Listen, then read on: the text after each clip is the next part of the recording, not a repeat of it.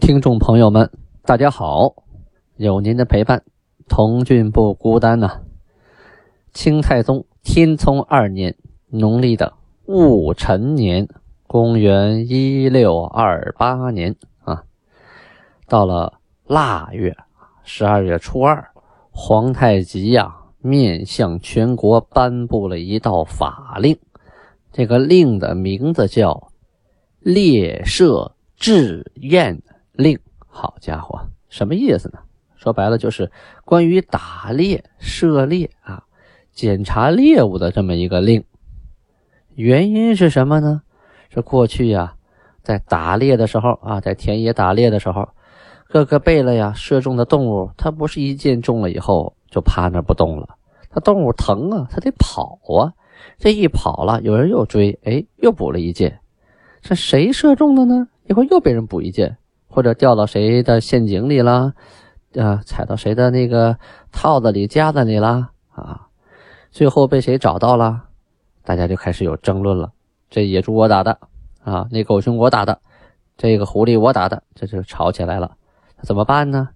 他们都有随从啊，就是跟班的，就专门负责呀收集猎物。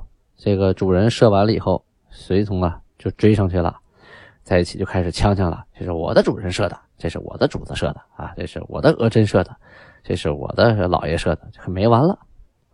那怎么办呢？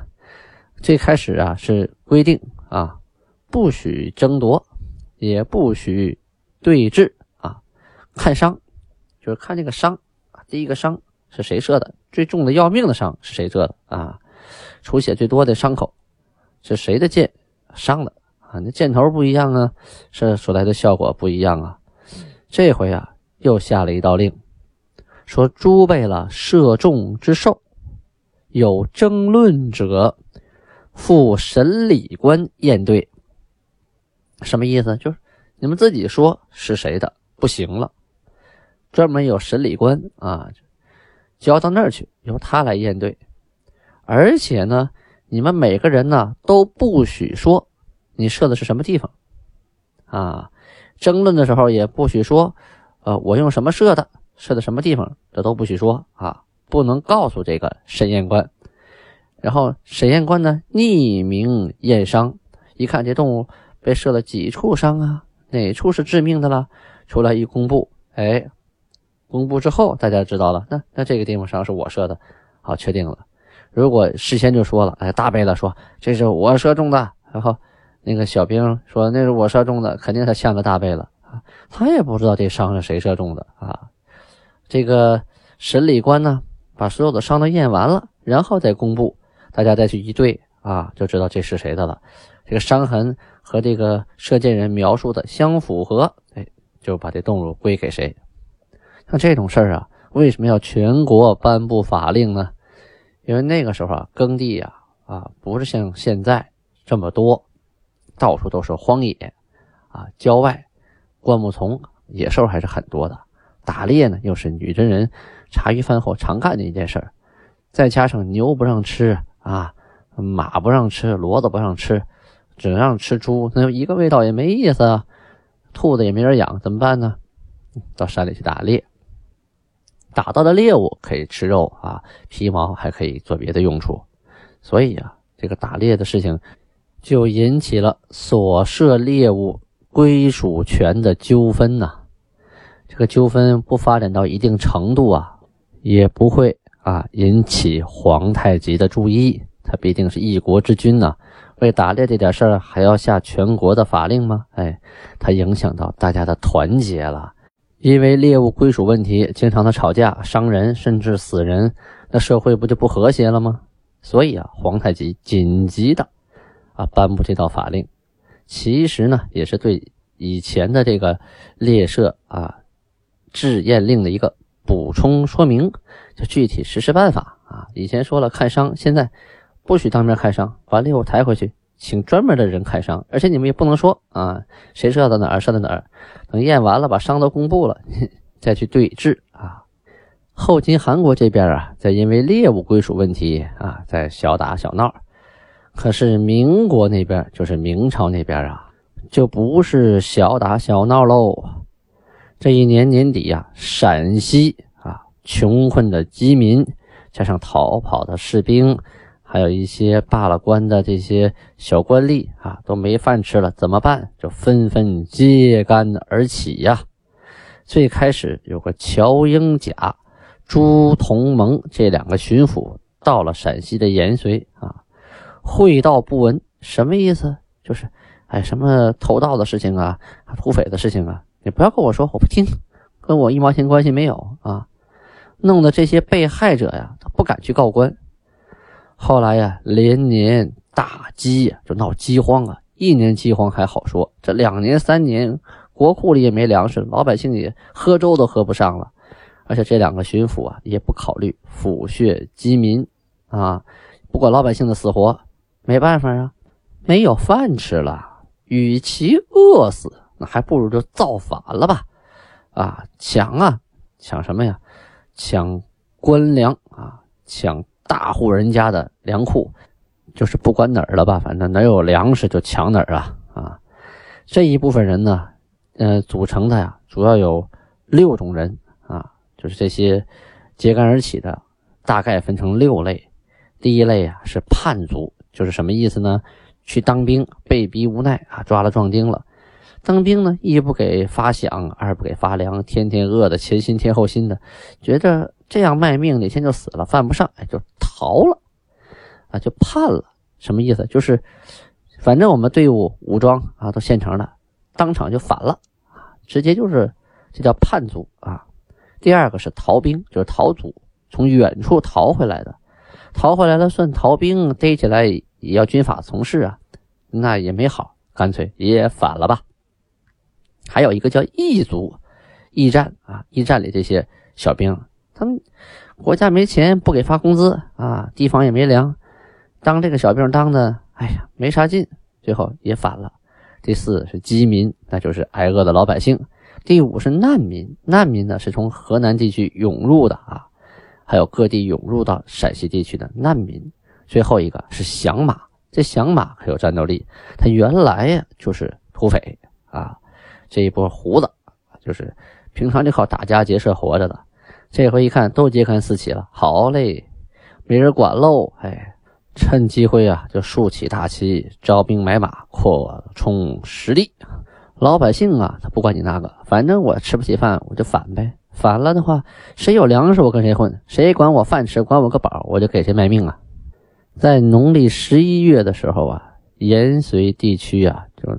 饥荒就闹得很严重了。陕西的白水县有个叫王二的啊，他和几个山西过来的逃兵啊，再加上啊本地的一些饥民啊，就是饿得不行的人了，凑到一起，把脸呐用那个墨汁涂黑。哎，这招就像我们现在呃打仗戴面具或者是。呃，特种部队涂脸似的，你认不出来我哈，你也不知道谁是谁了。我把脸都涂黑，明天一洗脸，我没干呢。嘿，你能把我怎么着？这一波人涂完了以后，就把蒲城和韩城这两个地方给抢了。韩城我去过呀，啊，那里还有闯王的行宫啊。韩城那地方挺富裕，因为它是在春秋战国时期啊，就是齐楚燕韩赵魏秦的那个韩，那个韩国的都城所在地。在一个山洼里边啊，比较富裕，有商业街啊，有城墙，还有元代留下来的那个呃石拱桥啊，很长的石拱桥，我都去过，把这两个城就给攻下来，给抢个溜干净。当时啊，这个府谷县还有个叫王家印的，宜川县有个叫王左挂的，两个人。也跟约好了似的啊，同一天也起义了，也攻城铺、杀官吏，杀了当官的以后啊啊，就没人管了，开仓放粮啊，然后再把金库啊、财产抢劫一空啊，扩充自己的实力去。这已经说了好几个地方了哈，安塞啊，大家都知道安塞腰鼓哈，安塞那个地方有个高迎祥。还有汉南啊，汉南也是个地名，那里有个王大良啊，也召集了很多人马啊，相应的起义了，高迎祥呢，给自己取了个名，叫什么？叫闯王啊。那个王大良呢，也给自己取了个名，叫大梁王。那位说了，闯王不是李自成吗？嗨，是先有人啊叫了闯王，李自成属于继位的闯王哈。咱们后边再说李自成啊。现在自称闯王的是高迎祥啊。这称了王啊，就和一些乌合之众就不一样了。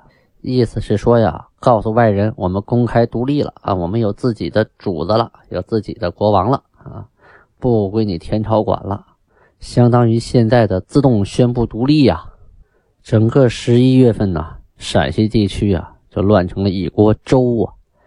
到了十二月份啊，宁夏的固原兵变了，当时啊。那属于是边军，属于是守边防的部队，严重的缺饷，好长时间不给人发银子了。那当兵的没钱花，谁还给你卖命啊？后来呀，趁着这个饥民四起的时候，干脆吧，让我们去镇压饥民，我们也反了不？哎，就跟着一块儿造反了。当时的巡抚啊，叫胡廷彦，这个人呢，极不靠谱，也不干正事儿啊，平常就。糊里糊涂的，什么事都不管，跟那个延绥的巡抚啊岳和生这两个人啊，互相的就推诿，你那人造反，把我这带坏了。说不对，是你那人先造反的，把我这带坏了。两个人也不干正事就互相的就打嘴仗玩啊。兵卒啊，就这些造反的士兵啊，把固原的州库啊，那就是宁夏最大的一个仓库啊，就给劫了啊，和老百姓一起啊。就给分了个溜干净，说白了呢，就相当于这个宁夏呀，这些年攒的那些家底儿啊，巡抚攒的这些钱，国库里这些银子啊，就宁夏这个地区的，通通的都被这个造反的士兵和老百姓给分光了，包括财产啊，什么绸缎呐、粮食啊、器物啊，什么能有用的东西吧，能换吃的、能换钱的东西，是一样没给剩啊，刮的溜干净。这就是天聪二年，也就是公元一六二八年啊。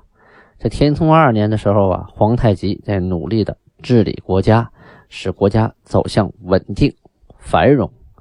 可是明朝那边啊，崇祯皇帝本身他接过来这个班啊，接过这个接力棒，就是个千疮百孔啊啊。他是想早一点把这国家弄好，但是啊，恐怕他也无力。回天了，赶上的时代不好啊，时也命也运也造化也。你赶上这个多事之秋，你本来有能耐的皇上也不见得能把明朝治理好，何况他的能力也是有限的呀！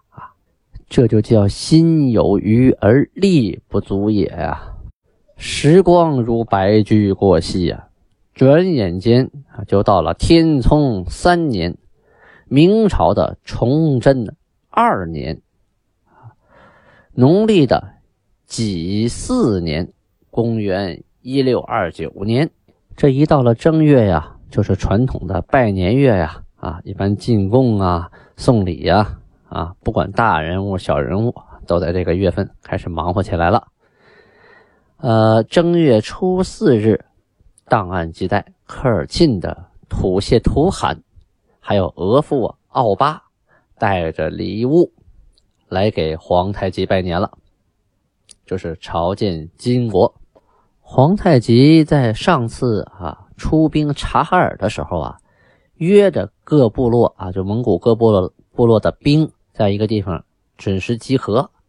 而当时呢，奥巴呀带着兵啊，一边走啊，一边抢那个察哈尔的边境。到了约会的时间啊，就没有赶到地点啊。就没有跟大部队合拢，就自己占便宜去了。当时皇太极是很生气的，奥巴也觉得自己这这事儿做的不太地道啊。皇太极呀，后来还派索尼和阿朱户这两个人，你们俩过去啊，去问问他们什么情况啊？说好了啊，准时准点你们自己抢自己东西去，让我去跟这正面部队冲锋打仗，什么意思啊？啊，是想背盟吗？我是好欺负的吗？啊，那过后我收拾完他们，收拾你们，何如啊？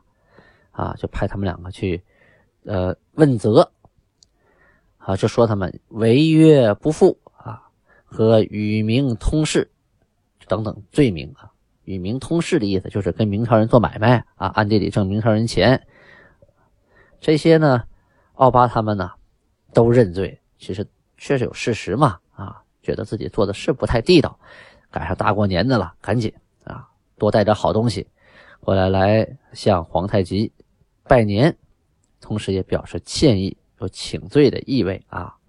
带来的东西都有什么呢？啊，表示歉意，带来了骆驼十匹。马百匹，这还不算啊，这算我认罚的。同时还提令献上了马、盔甲等等等等的啊，啊，来谢罪。皇太极一看啊，态度不错啊，行了，原谅你了，下次注意，东西我收下。咱们前文书可讲过了，皇太极出兵征察哈尔，把察哈尔一直追到了外兴安岭啊啊，还带回了一万多俘虏。这场战斗打的啊，可是一箭三雕，一举三得呀！什么三得呢？第一呀，他打败了林丹汗，消灭了一个潜在的对手啊！这个林丹汗一直啊接受明朝的这个羁縻政策，在明朝那领钱，所以呀，将来他可能就是明朝的一个助手啊，帮着来攻打金国。我把你条胳膊给你卸了。朝鲜我已经打过了，我再打你个林丹汗。明朝缺了两条胳膊，啊，变成面对面了。你想再抱我，你抱不了了啊！这第一，第二呢？啊，他打通了进入内地的另一条通道，虽说是绕了点远，但是我可以不走山海关，一路上畅通无阻。后来证实啊，这条通道确实起了大作用啊。为征服整个漠南蒙古，甚至漠西蒙古的一部分，都起了大作用。再呀，第三就是整个漠南蒙古这个诸部落，林丹还是最强的。结果一看这么不禁打啊，被女真的部队一家就给撵到了外兴安岭了。当时这些人呢，说是一块跟着皇太极啊一块打林丹，结果皇太极一出兵啊，都蜷缩不前啊，都观望态度。万一皇太极打败了呢？林丹还胜利了呢，是吧？心里都有自己的小九九。没想到啊，这女真部队战斗力真的很强，一下把林丹汗就给打没影了。所以啊，各个部落就纷纷来降或者来投，甚至是啊求和示好。皇太极呢，就顺势在正月十五这一天，阳历的二月七日啊。颁布了一道上谕，这道上谕啊，不是给女真人的，而是给这些蒙古啊，蒙古各部落，比如科尔沁、奥汉、奈曼、卡尔喀、卡拉沁这五部啊，让他们干什么？让他们从此以后啊，必须全部的遵守我金国的制度，就是说我金国是有法度的啊。既然你们都服了我了，听了我了。归属我了，啊，那以后我的法律你们就必须遵守，做不到我就拿法律去制约你们，去惩罚你们，啊，做我国人必守我法呀。这条上谕下完之后，就等于变相的向世人宣布了我在蒙古地区的主权呢，是吧？我把你蒙古的老大打趴下打跑了，再向你们发一道圣旨，你们都得按我的法令行事啊。这一下子等于宣布主权了啊，都是我的地盘了，要不然何必遵守我的法令呢？当然，这些部落也没有一个敢不听的啊，个个都老老实实的。你叫我干啥我干啥，遵守法令一定遵守啊。其实就是违法了，也是山高皇帝远，你你也管不着。但是呢，表面上啊态度都很好，就是承认我归附。这个时候谁还敢炸刺儿啊？是吧？皇太极刚接班的时候啊，是。四大贝勒轮流执政啊，就是原来努尔哈赤在世的时候啊，最后几年让他们这四个贝勒啊，一个月一个轮班啊，这个月你来，下个月他来，这四大贝勒呀，呃，轮流坐庄，挨个的负责管理国家。这皇太极刚上位之后啊，也不好立刻就推翻那个他父亲这个决定啊，同时大家选他上来，刚把他选上来就把大家弄下去也不合适。但是呢，你这个老大当的，动不动这权力就分给别人了，这也不好不舒服啊。总想着找机会呀啊，把他那个三个哥哥弄下去，这样我就可以大权独揽了啊，发布政令或者是做什么事情也就痛快了。但是以当时皇太极的军事实力啊，他只能管一个旗啊，而且牛鹿也不多，就想靠军事能力去呃镇住别人，那是不可能的。他得一步一步的来。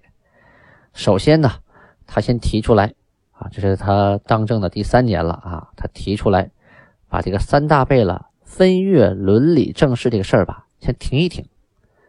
啊，这事儿呢是源于天命六年（一六二一年的二月），说努尔哈赤开始让他们啊。按月值班的，说国中啊一切的机要事务都让你们各个贝勒轮班掌握啊，一人管一个月。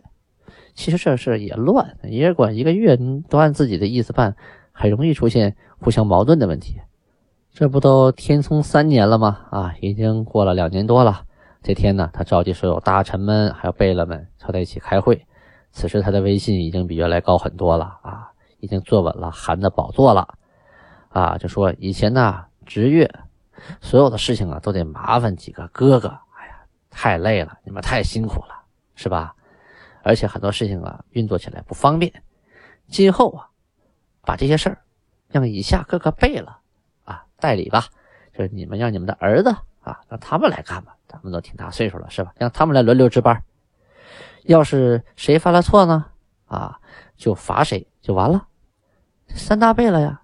一想这这个这个韩都说话了啊，都说好好好，也没人跟他对着干，所以啊，下边各个贝了就开始轮班值事儿，这仨人就卸了纲了。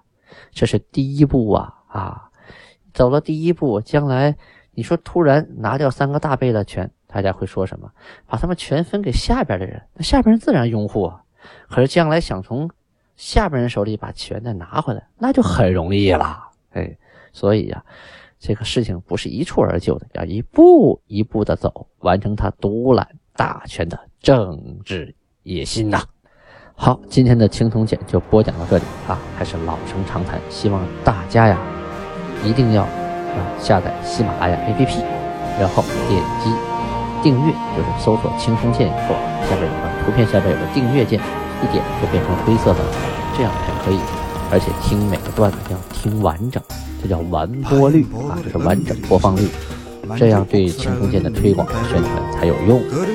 如果你手头啊微信里有那么快八毛的这个零钱红包抢来的钱，可以点个赞助，给赞助几个喜点，这样呢，我们青铜剑的排名能继续向前，同时对我也是个鼓励啊。我倒不值这钱买米买粮的哈。呃，好了，下面继续欣赏由我们满族女歌唱家巴音赫赫女士带来的歌曲。这首歌的名字叫《巴音波罗》啊，巴音是满语“巴彦”的音译，意思是富裕啊；波罗是满语“波罗里”的音译，意思是秋天秋季。巴音波罗就是满语的“巴音波罗里”，意思是富裕的秋天，丰收的。季节。